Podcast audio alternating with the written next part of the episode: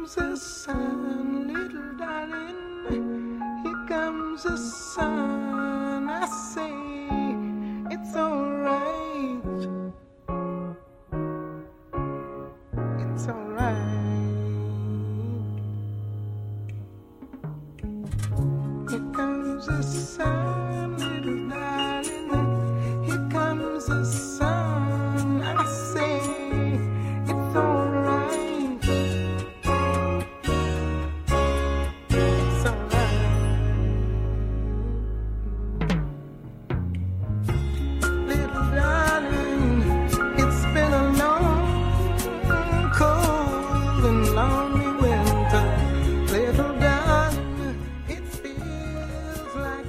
Here, everybody, it's been a long and cold and lonely winter of fund drives, and we're very happy to be back. We played a pretty active role in the fund drive. I want to thank all of you who purchased, in particular, the Paul Robeson set. This is Eric Mann, by the way, the host of Voices from the Front Lines, your national movement building show. I'm in studio with our producer and co host Channing Martinez, and we are deeply moved and shaken by the amazing uh, four part miniseries on Netflix, When They See Us, by Ava DuVernay. Uh, she's done a lot of very fine work, but I think this is probably by far her best work, or doesn't have to be compared to anything. It's just pretty amazing. In the thing we sent out, I try to remember all the adjectives, but I certainly said brilliant, breathtaking, and by breathtaking, I mean literally takes your breath away. You can barely breathe when you watch it. Uh, and a tremendous contribution to the movement. When They See Us is the story of the Central Park Five, five uh, young, four black, one Puerto Rican boys who were almost, only two of them even knew each other by accident. They were thrown together in a totally contrived charge of raping a white woman that led to the racist hysteria of their arrest, imprisonment. And what Ava DuVernay does is takes you through it in such painful detail that it's one of the most phenomenal exposes of just from almost birth to prison, in particular how black and Puerto Rican, black and Latino kids' lives are, are spent. It's a it's a description of a system so heinous that even if you're a liberal, revolution is the only solution. I mean that in the most serious way. And after Channing does his commentary, I'm going to walk you through 25 of the 500 structural questions that she raises in the film. So we're thrilled. And the other part of the conversation is that the Strategy Center, for no question, five years, has had a campaign called, we're now calling it the Campaign for Urban Reconstruction. But the demands are uh, free public transportation, no police in the LAUSD schools, no police on the trains and buses, stop MTA attack on black passengers, and no cars, no way. And it is an effort to put together a climate justice, sort of fighting the the uh, imperialist climate state and fighting the police state at the same time, and they're very integrated. Later on, I'm going to talk to you about what I think are the imperatives of that campaign and ask all of you to do a lot more for to support that campaign as we're doing a lot more to really get it off the ground this summer and this fall. The incident that provoked this passion on our part is that we were very happy that Dr. Melina Abdullah of Black Lives Matter reached out to Channing and myself just last week and said, hey, uh, Ava DuVernay's uh, film, When They See Us, is showing Friday night. Why don't we show the first two long episodes? And we did so. We did it in conjunction with Black Lives Matter and their Youth Vanguard. There were about 50 organizers there. And as I said at the end of the film, a, uh, um, daughter, who was one of the leaders of the movement, said, maybe we should all stand up and just breathe. It was that hard to breathe in the room.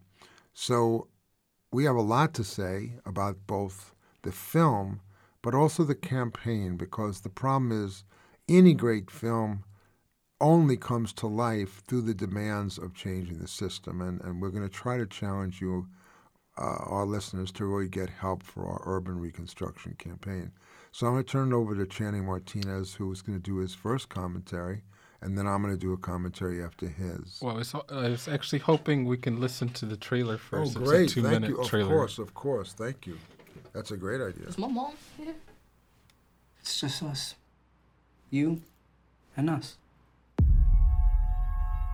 Who you were in the park with? I don't know names. I just got lost. Where did you see the lady? One one lady. The female jogger was severely beaten and raped. Every black male who was in the park last night is a suspect. I need all of them. What's going on with my son? Your son was involved in a rape in Central Park. No, Wait a minute. Wait a second. Wait a second. They saw you rape the lady. I didn't see a lady or hit anyone. I didn't see any lady. Kevin, I didn't see any lady. I want to see my son right now, right now. Whatever they said I did, I didn't.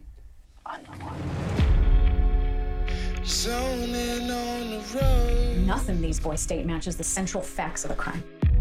All we need is for one to tie this whole thing together. These tapes are not as clean as the state would have you believe. There is injustice happening here. There is not one shred of evidence. Imagine the frenzy of these teenagers ripping off her They clothes. are innocent of these crimes. They are guilty.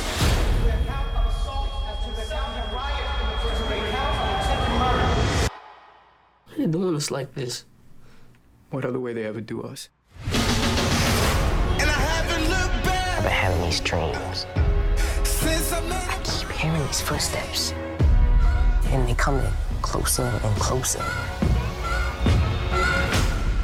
That's me. Coming to bring you home. They said if I went along with it, that I could go home. And that's all I wanted. The police will do anything. Lie on us, they will lock us up, they will kill us. This is my life. I don't think we should admit to something that we didn't do. Okay, we keep fighting.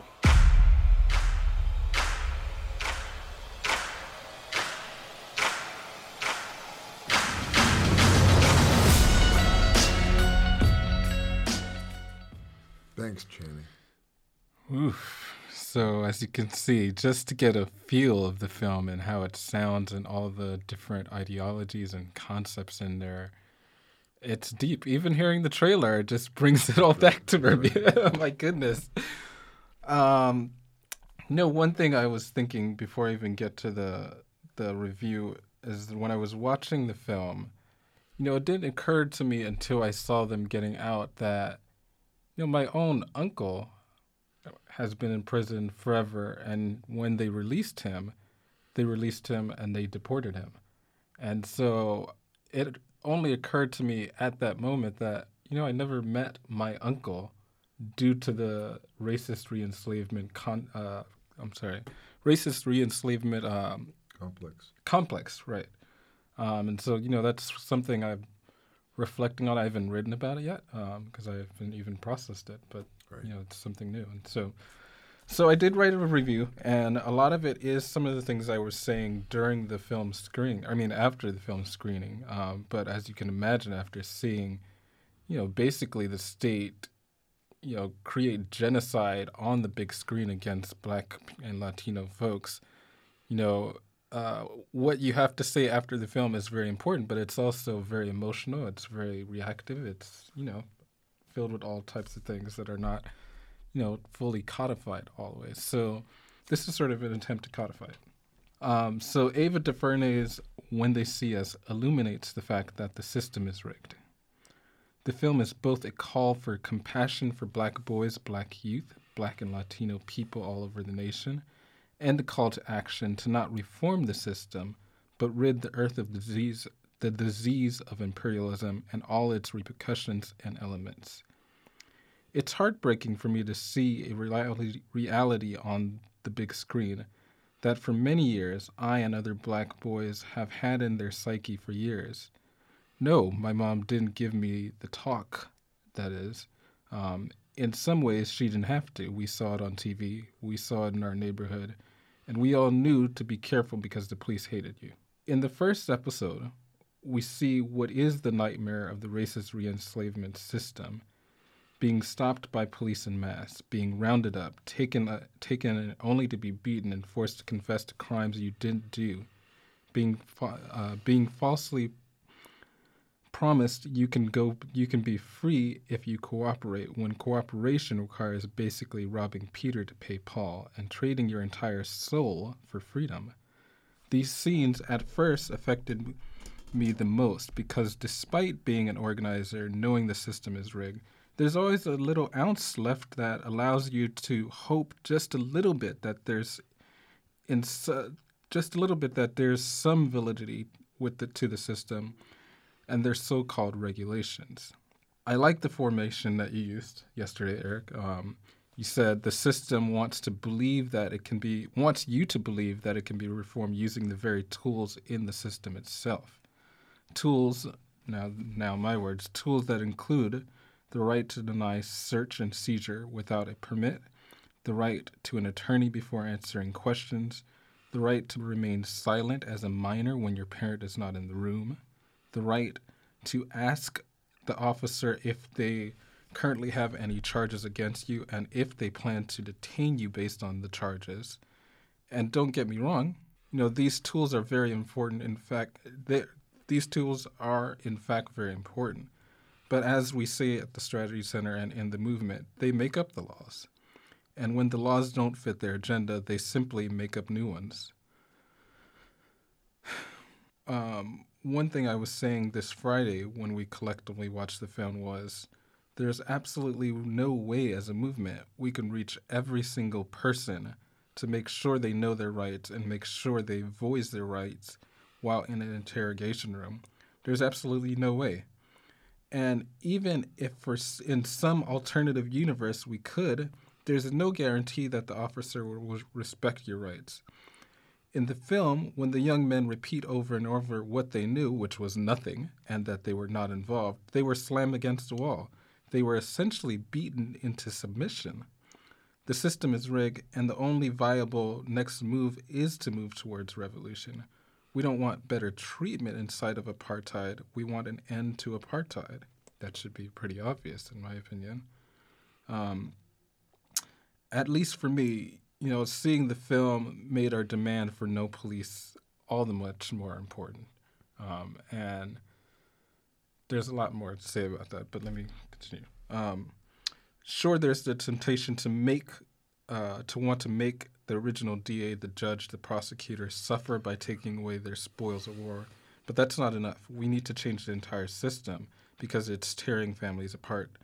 Um, and then the last part I said, you know, just reflecting on the fact that I've never met my uncle, and just you know, even the thought about families being ripped apart and that being a purpose an integral part to the survival of the system that you have to be a part because when you come together, then you want to start a revolution.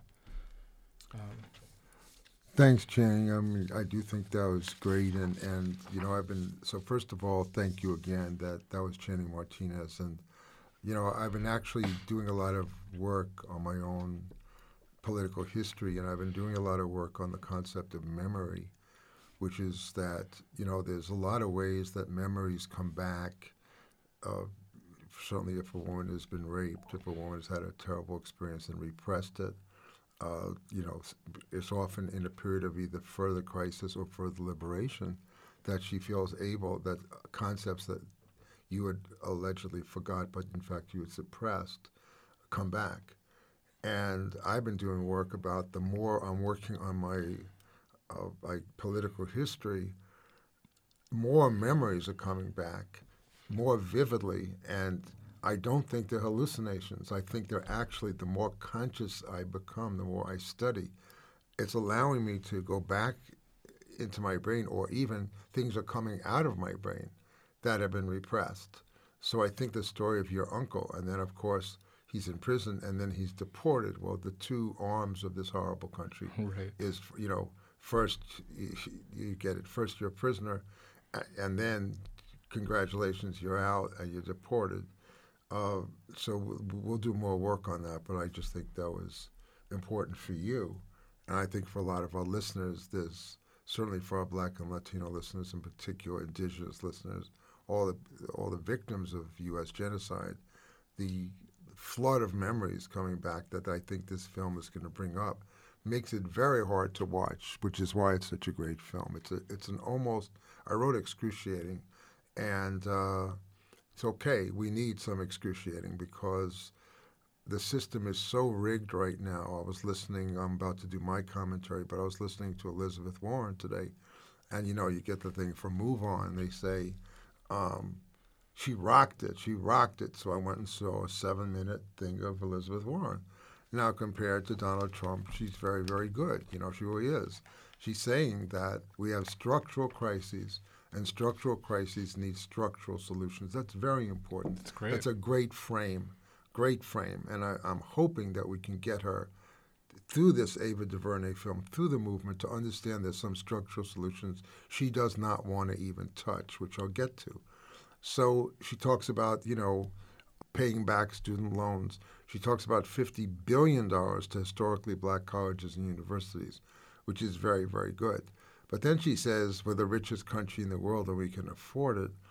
And Elizabeth Warren, the structural issue is that is stolen money. It is. That is not your money. It's not our money. It's taken from the indigenous lands. It's taken from the slaves. It's taken today from Africa, Asia, and Latin America. It's taken from the black nation. Uh, so you can't say we're the richest country in the world and that's why we can afford it. And you didn't touch the structural issue of the Defense Department, which is the War Department, a trillion dollars, and you didn't touch at all dismantling prisons and dismantling racism. So right. we got a long way to go. Uh, so in that context, I want to tell you about the fil- the film's impact on me, and here's the thing I want you to understand. Um, I'm going through a lot of changes too, which is that, you know, during a revolutionary period, my rage level was allowed to be very high because we were all enraged. I mean, black people on the street were enraged, the, black movement was enraged, and we were winning a lot of things. Which, and so the rage plus victory was a very positive connection before rage led to more repression and more prison and more killings by the police. And I've gotten less angry in a lot of ways. I'm director of a nonprofit. I have to, you know, sort of say angry things in less angry ways, uh, more revolutionary things in less revolutionary ways. I don't want to go into what we call a series of left errors. I don't want to just say anything on my mind. As you said, Jenny, there's still a structure to this. But I want to argue that the specific demand of cutting the U.S. military budget by 50%, and then 50% again, and then 50% again, until you get it to zero, cutting the LAPD budget today by 50%. Right today, there's an uh, EE measure on the uh, ballot that the strategy center does support, which is trying to, it's a property tax, that's what it is, in order to get $50 million uh, for the um, $500 million, I'm sorry, over about 10 years, I think, for the school system. But one elephant in the bathtub is that the Los Angeles School Police Department has a $67 million budget per year, which over the next 10 years is $670 million, almost seven tenths of a billion. So if they say there's a, a, a shortage of funds, but they will not touch the police state, that's what we live today. And we have to go after the police, uh, not through the partial measures that are not working, but the fundamental question is no police in the schools, and we mean it, no police on the buses and trains, and we mean it, no cars in LA, and we mean it if you understand next week we'll do more on climate, the climate piece of this. Free public transportation, getting people out of their cars, stopping the attacks on black passengers. We have uh, if you are interested in working on this campaign, it's info at thestrategycenter.org. It's at Eric Mann Speaks. Is that right in terms Mm-hmm. of Twitter? And where else should they just tell us they want to get involved? Those are the two. Okay, You info. just- I'm sorry, go. You can just look us up anywhere and we will be there. That's a good one. Look us up anywhere and we will be there. So now I'm going to do my version of uh, When They See Us. And again, profound gratitude to Ava DuVernay for this amazing film. So in, in, in the first one, first episode, and I have not seen the fourth, by the way. I've only seen three so far. oh, the fourth is, my gosh. Yeah. I mean, when I said to you, you know, where's the good part? You said there isn't. That's not what you're going to see. I mean, there's there are some good parts, but overall, No, it's not. It's not trying to be a good part. trying to be a That's not what part. this That's film is about. It's not. What's the good part of the slave story, uh, Eric? It's slavery. Okay, so let me go through some things.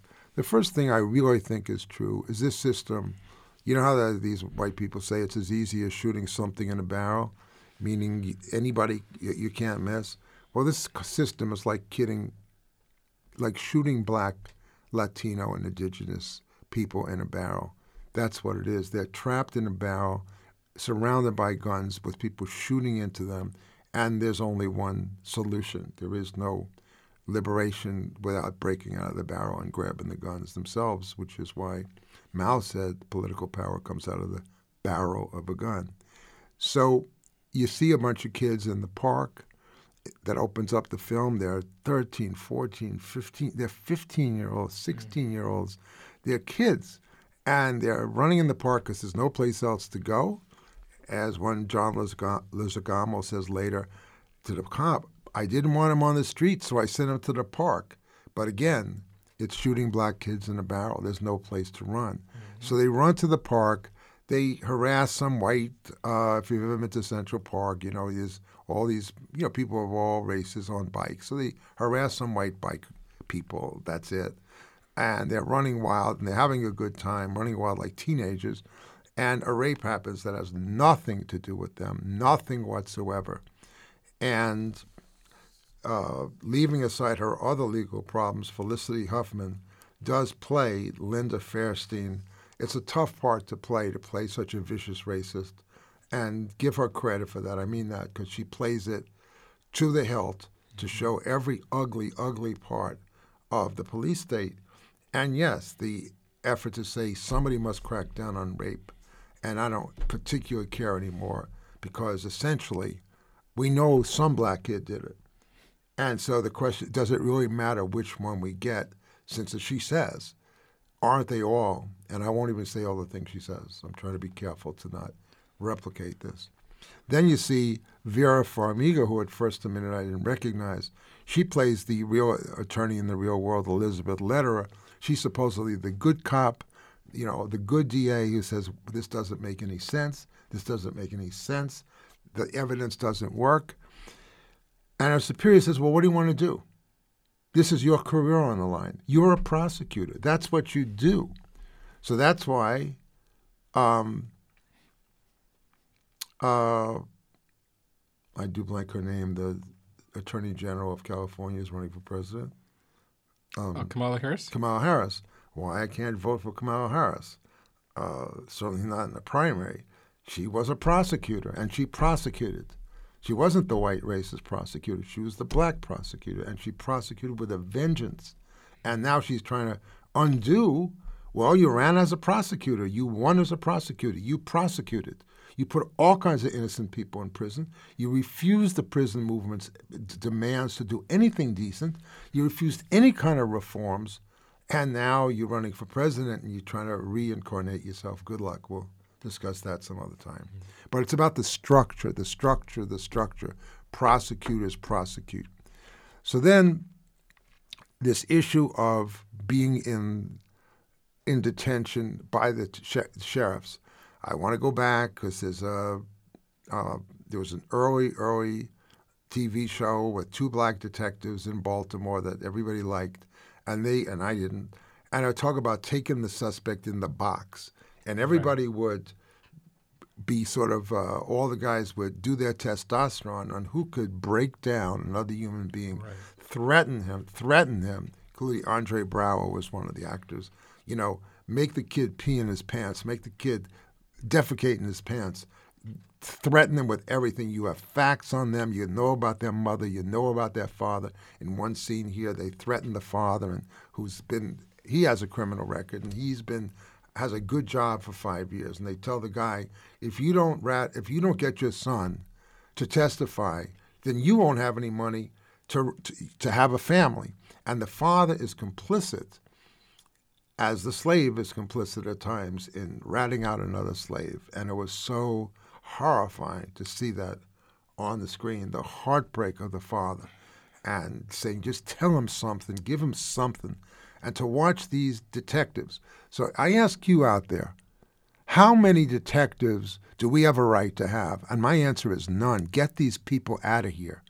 You have you are complicit if you don't want to cut this police budget by at least and say nobody can go in the hole. You can't even be talked to by a detective without but here's the problem, without who? A public defender, overstrapped, overworked, undercommitted for some, in a in a totally skewed system.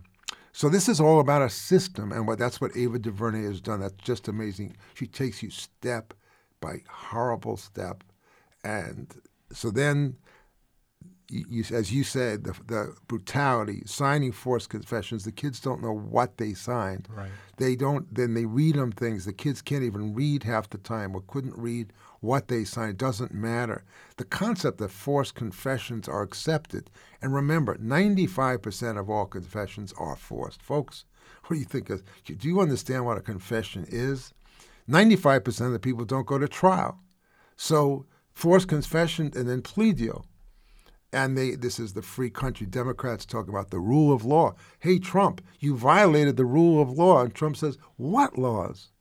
What laws, Democrats?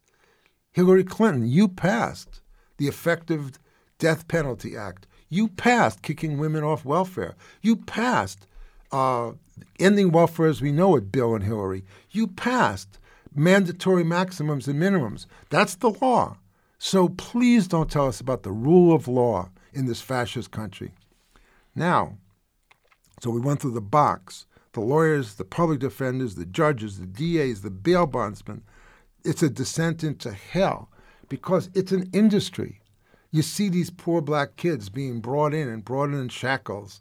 They're slaves. I mean, we're not talking uh, analogy, we're not talking hyperbole young black kids, Latino kids, in handcuffs, being brought into court with this whole bunch of people making money off the legal system.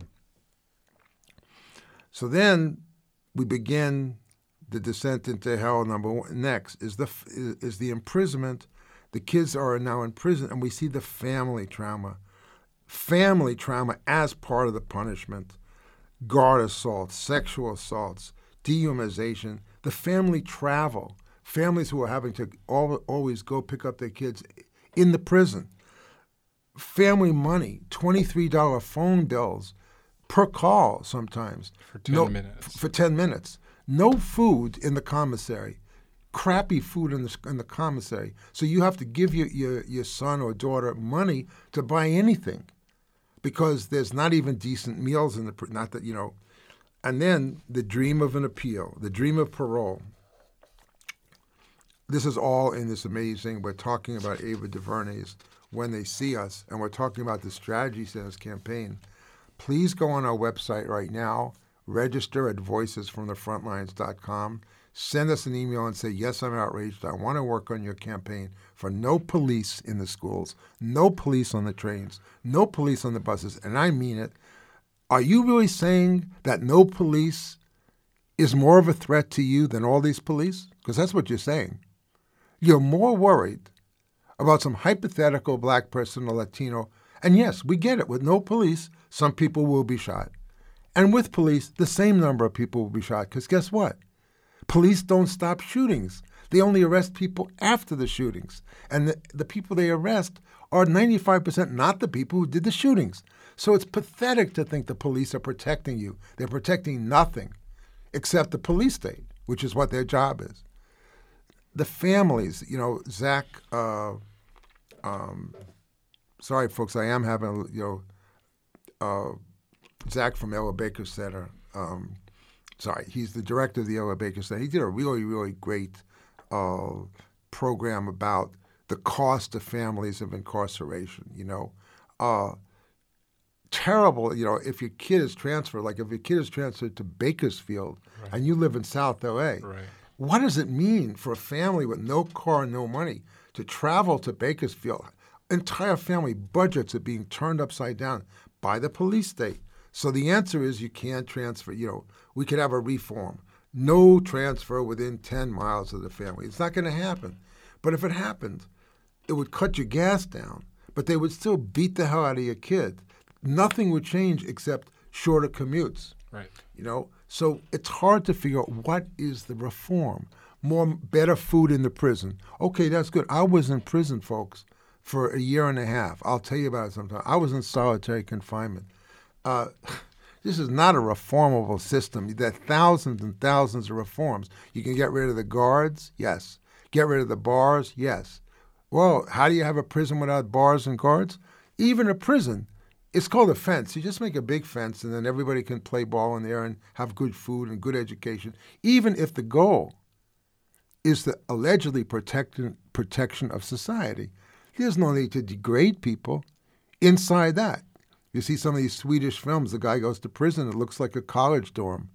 You know, really, it, it's it's he looks the, the white people. They oh uh, we're not going to let white people have a bad experience. Even when you're in prison, you don't even know it's prison, and the kids can't get into the college dorm, so they go into prison instead. They've never seen a college dorm, either in prison or in college. Then you come out broken as the system intends it's not like you just come out. You know, uh, uh, Ho Chi Minh said, when the prison doors open, the dragon will come out. Well, that was me. Let me tell you, I came out half crazy, by the way, really a little delusional about my own revolutionary possibilities, very hurt, very frightened, thrilled. And yes, someday the door opens, and often what happens, Channing, is there's another warrant waiting for you. Oh yeah. There's a warrant that they didn't tell you, that they're waiting for you, and you get out and you say goodbye, and your uncle goes to be deported, and other people are put right back in prison, not even violating parole. You know, but the, the terror, and I was terrified when I left prison. My mom was there, my brother was there, Sarah Driscoll was there. I was terrified that they were going to say, well, Mr. Mann, actually, uh, under the communist rule 142 and the terrorist rule 143, and under this and that, you have we have other charges against you. And yeah, I was watching another TV show and that happened. It was a documentary about um, cannabis, and there was a man that was locked up for 10 years, and he got out after nine. And at they didn't let him out basically because they found quote quote another not another charge, but another regulation that prolonged his same charge again. So, you know, the family went to the prison to go meet him. They never got a call. They never got notified or anything. He ended they gave him another 16 years. Um, and, you know, it's just heartbreaking. It's heartbreaking. Well, I'm glad the Democratic Party supports the rule of law. That was the law. Right. See, right. so please, please Find another ridiculous argument, but don't hide behind the, the rule of law. You guys are the at least equal law breakers. So then you got uh,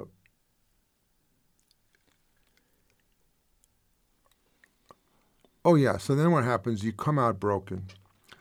You engage in antisocial behavior. What are you supposed to do? You're broken. They broke you. That was the intention to break your psychology, break your own self esteem. You come out, what are you supposed to do? You're violating the net of laws to re imprison the slave. Um, I was in prison for two years, but I often repress that I was on probation for two years, or maybe three, with the with anything leading to going back to prison for two more years. They gave me a two year sentence with two years suspended. The two years were these were consecutive. The second two years was pending my successful probation, not parole. They wouldn't give me parole. I, I tried to get parole. They wouldn't parole me. They made me do my whole sentence. Then I acted pretty crazy because I had a parole officer, a probation officer, and I was living with a woman who was on AFDC.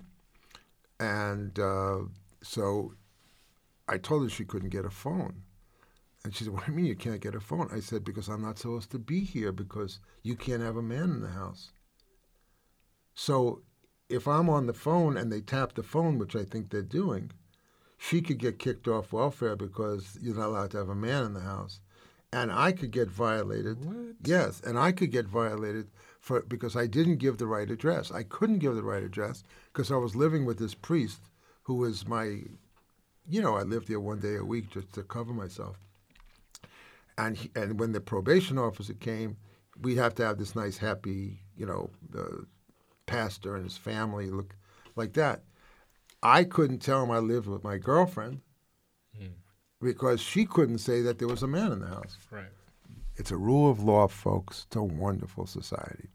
And I acted in some very, um, very wrong ways because I was terrified of being sent back to prison. So, the destruction of black and La- Latino families, you come back, but you come back to the family. Or right here. Uh, oh, but then I said, somehow in this story is a profound humanity. Nonetheless, a miracle of survival. Paintings, books, arts, plays, letters, art forms have come out of all this in the black and Latino community. Amazing when you think about it. Prisoners who write, and I have to do a better job of answering them. They write. There's a the prison letter is an art form in itself. I used to write a lot of them. We were allowed two pages, one front, one page front and back. Oh, wow. So you learned the small. You, you were writing like a whole book in the tiniest handwriting. You know, beautiful print. You learned, and you'd send out these super dense letters, expecting people to respond to everything you said. You know, uh, and people were very nice to me to respond to my letters. So I wanted to focus on the fact that the families here are all in the story doing the very best they can. And the thing to understand in this story, you're listening to Eric Mann on Voices from the Frontlines, we're discussing when they see us, is you come home already to a family that doesn't have enough money, a family doesn't have enough food, a family doesn't have enough rooms. So the brother comes out and he tries to come, and th- his room is taken up by three kids. Yeah. And he's really mad, but, but what what did they do wrong? He was in prison for maybe 15 years. They had all these babies. Mm-hmm. So it shows the way that the, the, the family, the nuclear family, is supposed to absorb all the crimes of imperialism. And then you blame, of course, the Latino and black indigenous family, the white working class family, where the family, which is an artificial construction in a lot of ways, is expected to be a unit to hold not just the crimes of the system, but the psych- psychopathic nature of the system. In other words, you're trying to have a sane family, but the sane family is under phenomenal pressure, bringing in uh, then the ex-con, who is a good person often. I don't mean he's totally broken or she's totally broken, but she's got a lot of things she's trying to figure out as she gets out of prison. Are there really good services for her? Are they saying sorry, sorry, sorry? You know, here are all the great things. Going to no, of course, more parole, more probation. Then they have the thing about the box. You know, ban the box. There's a box on every uh, job application. Have you ever been convicted of a felony? I was very lucky because I was feeling, uh, convicted of a misdemeanor. Uh, they treated it like a felony. They treated me like a felony, but I, I was able to avoid that box. If I had not avoided, I wasn't going to say I was convicted of a felony, but it, the point is, I could have worked there for nine years, and if they ever found out, that was grounds for immediate termination because Right. I lied on my part. So you live in total fear in our fascist police state called the United States of America. And these presidential elections, I'm sorry, all of them are talking about a fairy tale country. I mean, we know Trump and his mental illness and his xenophobia, but I'm sorry, we got to have, we need some Democrats to, but you can't. You can't run for president and say this is an imperialist, racist uh, a uh, country that is the greatest purveyor of violence in the world and the source of racism. You can't say I'm going to free all the prisoners. No, they would kill you, literally. And they sure wouldn't vote for you. And they wouldn't vote for you. Right. Yeah, so we're caught in a in a dilemma where the movement is going to have to tell those truths. The movement is going to have to speak with a higher level of truth telling right now. And again, uh, got to give Dr. Uh, Melina Abdullah uh, one of the very best truth tellers I've ever seen. You know, I mean, she is going to tell it like it is, and great respect for her. I went to the Cal State LA Black Studies uh, dinner honoring her, and boy, that talk she gave. Uh, you know, I'm, I, maybe she's pulling me. That was great, actually. yeah, right. that was a great talk. Right, great talk. so um, we may go to the phones and just hear a few other voices and see. Uh, I got about five more minutes each on the on the uh, tirade, and then I want to get to again the point.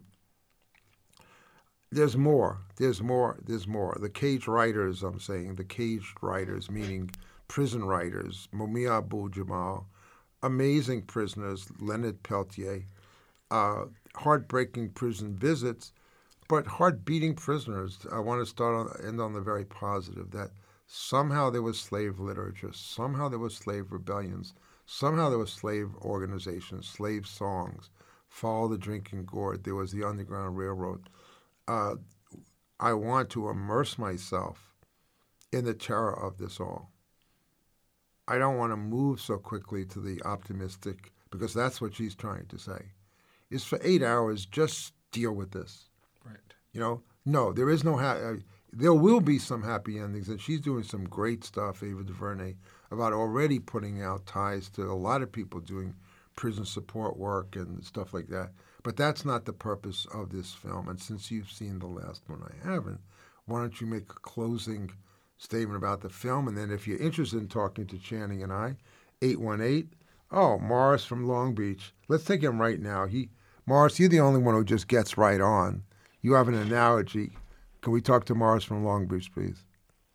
Uh, yes, hello everybody. Listen, you know, I remember when Bernie Sanders said that that we need a political revolution. Y'all familiar with that? Yes. Well, actually, actually, what we need in our country is a, is a cultural uh, revolution. That's what we really need. You know, that stop and frisk. I'm talking about my time because everybody's got something they were dealing with in their generation. In my generation, I'm, I'm looking at this stop and frisk, and that ain't nothing but a, a slave patrol under a new name. Right. And you're talking about four million people whose lives have been ruined. And you know, if you look at the core of all this, you're talking about anytime you privatize your commons or your humanity, you know, you, you get what you're getting now. And let's think of what's going on with my my fellow white brothers and sisters.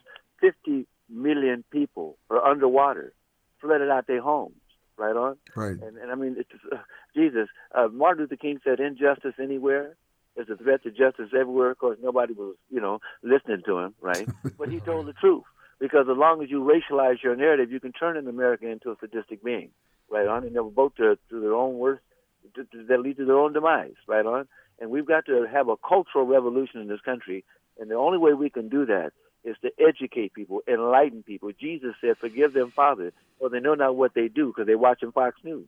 I got what he's saying, and look at the context, y'all. Look at the context when he said that. He didn't say that at lunch. He said that after they beat him down. Okay, so we've got to try to talk to our brothers and sisters and change their cultural attitudes. It's, uh, really, that's the only choice we got. Otherwise, we're not going to survive. Thank you. As always, Morris, thank you. A pleasure to have you on our show. Channing, why don't we both go to the campaign a little bit because I want to focus on. Why don't you tell me, you know, since we've done this is what we do, we talk about it all the time. Are there any new thoughts you have about the campaign since seeing the film? Um. Well, well, let me get one thought out. Any thought? Any thought you want? I'm sorry. Just so I can get it out of I'm my sorry. head. Yeah. Um, the last thought I have about the film is that she is making a very big intervention because prison films, prison TV is a very big genre in TV, and most times, That's right. even no matter how good you think the show is, they are being very apologetic to the system and saying, "Look at these prisoners That's right. rehabilitating themselves." And you know what what she's doing with this film is saying, "Look at these prisoners and look at the slavery system." And look at how you know she's putting the system on trial That's in many exactly ways right. in this same genre that people use to apologize for the system, right? Um, yeah, I mean, it, the only new idea it just it makes me even more. It makes me feel like okay, we are not crazy to Right. some extent. That you know sometimes you know the system beats you down and you get tired of being you know one of the few only people saying the most revolutionary thing. But you know I think it's very helpful to have a national force you know behind your back saying the exact same thing, right, and trying to mobilize people in a mass um, force. And you know, in many ways, that is the upper hand that the system has. They have their media system. You know, Fox News is national and international. And one thing I was saying at the screening of the Bus Riders Union is that, know, there are there are whole fights about getting the United States media into a country just to get that ideology ideology into the country to then divide the room, right? And in in a bigger sense, you know, this film is going to be so helpful to the film to the movement in order to just you know broadcast the movement's ideas and ideologies in mass, um, because you know we're we're I mean I think I'm a good organizer. I think we're all good organizers, but we can only reach so many people at one time. And to build on that, and I'm going to take uh, Bill's call, is that what you're saying is that the Strategy Center has been saying for a long time stop U.S. genocide against the black nation. I, I read this book. It's called We Charge Genocide The Crimes of the United States Against the Negro People, written by William L. Patterson. It's one of my favorite books, one of my most important books. I read it. And it's a day to day indictment of the United States that was brought to the United Nations in 1951. Certainly, Ava DuVernay has created a similar We Charge Genocide. And it simply means not that we expect everybody to like us, but gives us more confidence to say, that's what we think. We are confident that's what we think. You don't have to agree with it, but we want you to know that we really believe that. So when we say no cars, no way, no police on the schools, no police on the trains, we really mean that. Uh, Bill, if I can take your call, and then uh, Gigi in Pasadena.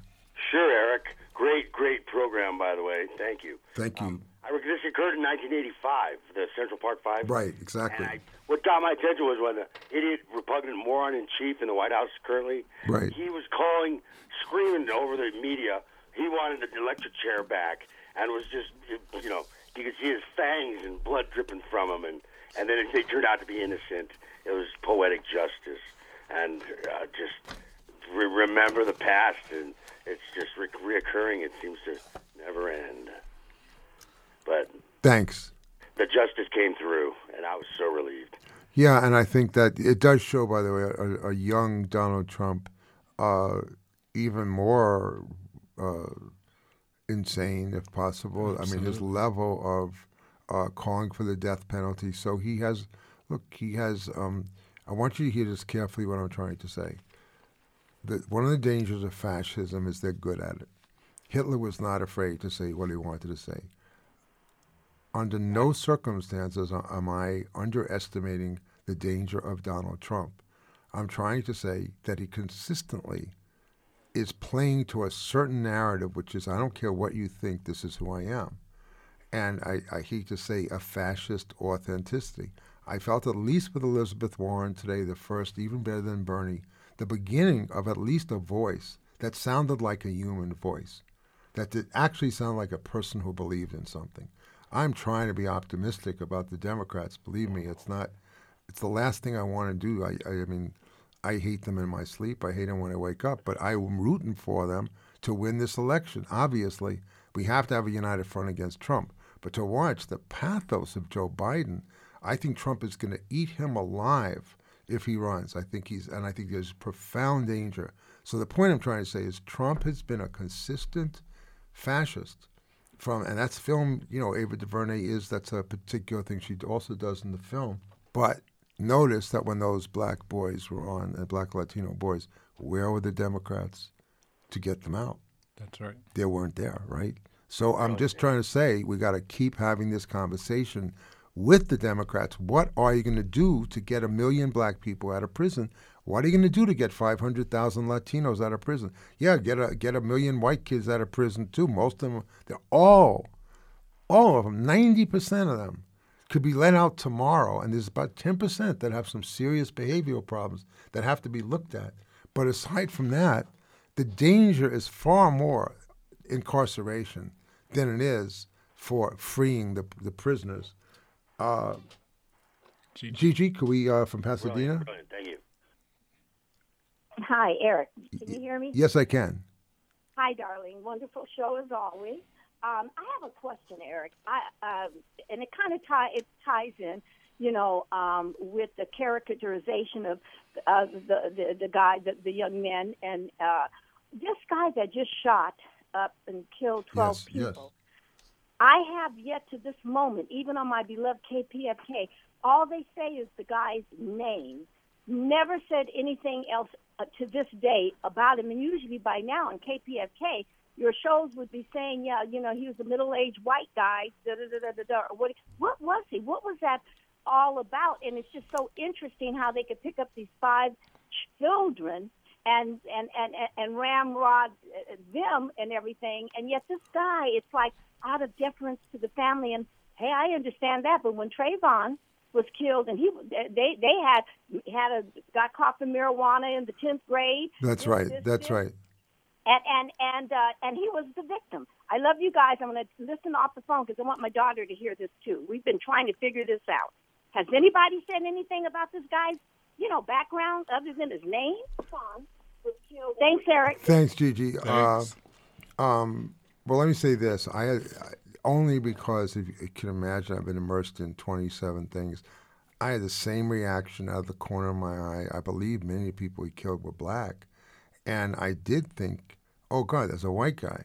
And we're reaching the point. I hate to say it, where so many white people are killing black people. You know that of all the things in my mind, I, I, I sort of filed it under. I better look at this. So here's a commitment to the listeners we will on next week's show have a segment about that very thing because it is very important. I also want to go back, honestly, to document. So there's a promise on the air. Eric at voicesfromthefrontlines.com. Even from the Oklahoma City bombing, which was a white right wing guy who bombed the federal government, and so many of them, hundreds, I believe, were federal employees, many of whom were black.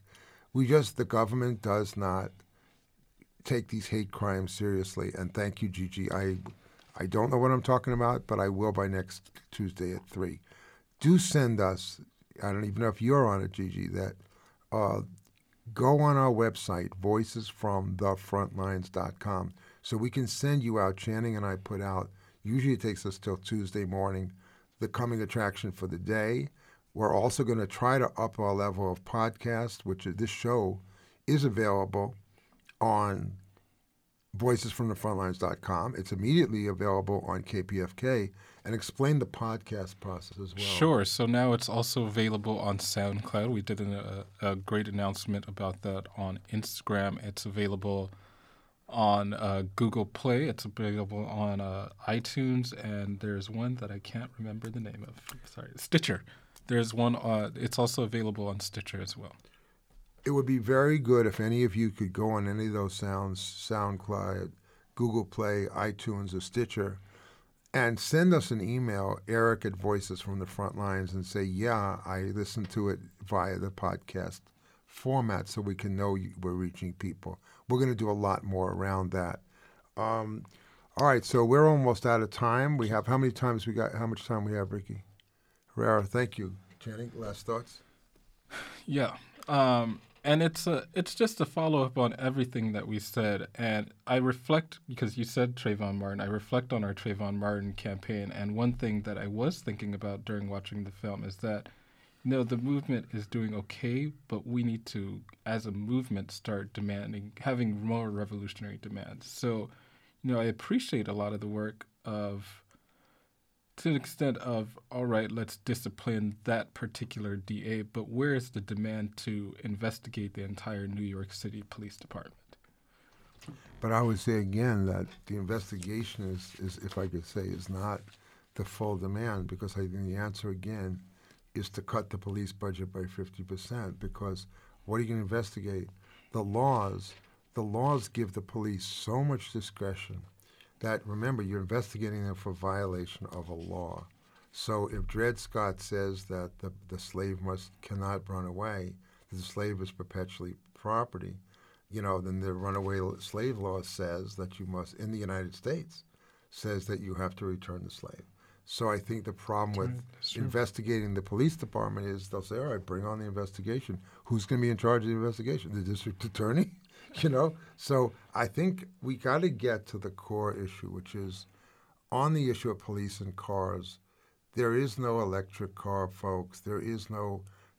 I, I'm going to do more work on. You can't. We have seven million cars in LA right now.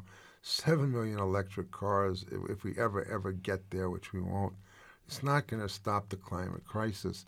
We're we're all locked into, all of us, into the system we're trying to change. We can accept those contradictions. We all have them, but I think this is a time for bolder action. We are calling for no cars, no way, no police. Does any of this interest you besides the film review? I'm hoping when we get back at info at thestrategycenter.org and at Eric at Voices from the Frontlines, we could at least have 25 people that either registered for the show or called and said, Yes, call me back. I want to get involved in the campaign. Absolutely. So I want to thank you, Channing, for all the work you do to make our machine that's trying to take on the system work all the social media, all the preparation. Uh, Ricky Herrera, thank you for the help you give us. And Nina Simone, thank you for always having a hopeful end to the show. We Absolutely. begin we begin by Here Comes the Sun. And we end with I Did It My Way and You. And we always end with Nina Simone, so you can't lose. Thanks a lot to the families of the prisoners right now. Uh, God bless you. I know you're going through hell get in touch with us at info at thestrategycenter.org. And big, big props to Ava DuVernay. I mean, this is your finest work by far. When they see us, check it out on Netflix. Get involved in the Strategy Center. Thanks for everything. Take good care. See you next Tuesday. Glad to be here for a while. See you next Tuesday. All power to the people.